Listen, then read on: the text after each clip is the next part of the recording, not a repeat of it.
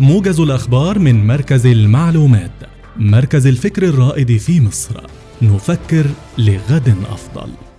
عقد السيد الرئيس عبد الفتاح السيسي اجتماعا أمس مع السيد رودولف سعادة الرئيس التنفيذي لشركة الخطوط الملاحية الفرنسية العالمية سي إم اي سي جي إم.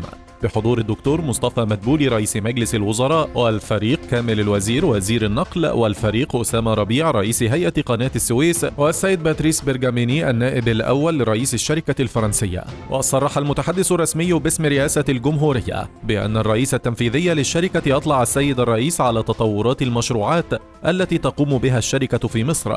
مشيدا بمناخ التعاون السائد بين الجانبين ومؤكدا اهتمام الشركة بتوسيع أطر هذا التعاون ليشمل مشروعات جديدة في ضوء ما يلمسونه من فرص كبيرة وواعدة للعمل مع مصر في مجالات تطوير المواني ومراكز التجارة اللوجستية.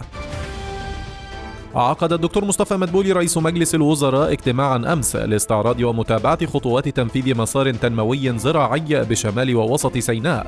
وأكد رئيس الوزراء أن هذا الاجتماع يأتي في إطار تكليفات القيادة السياسية بتحقيق التنمية الشاملة في شمال ووسط سيناء مشيرا إلى أن هناك مخططا تنمويا تم التوافق عليها.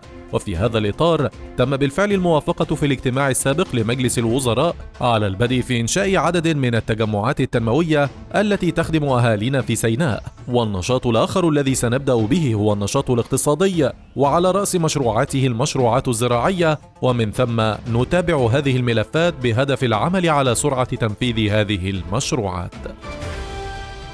استقبل اللواء هشام أمن وزير التنمية المحلية الدكتور طارق رحمي محافظ الغربية لمتابعة تنفيذ المشروعات التنموية والخدمية بالمحافظة.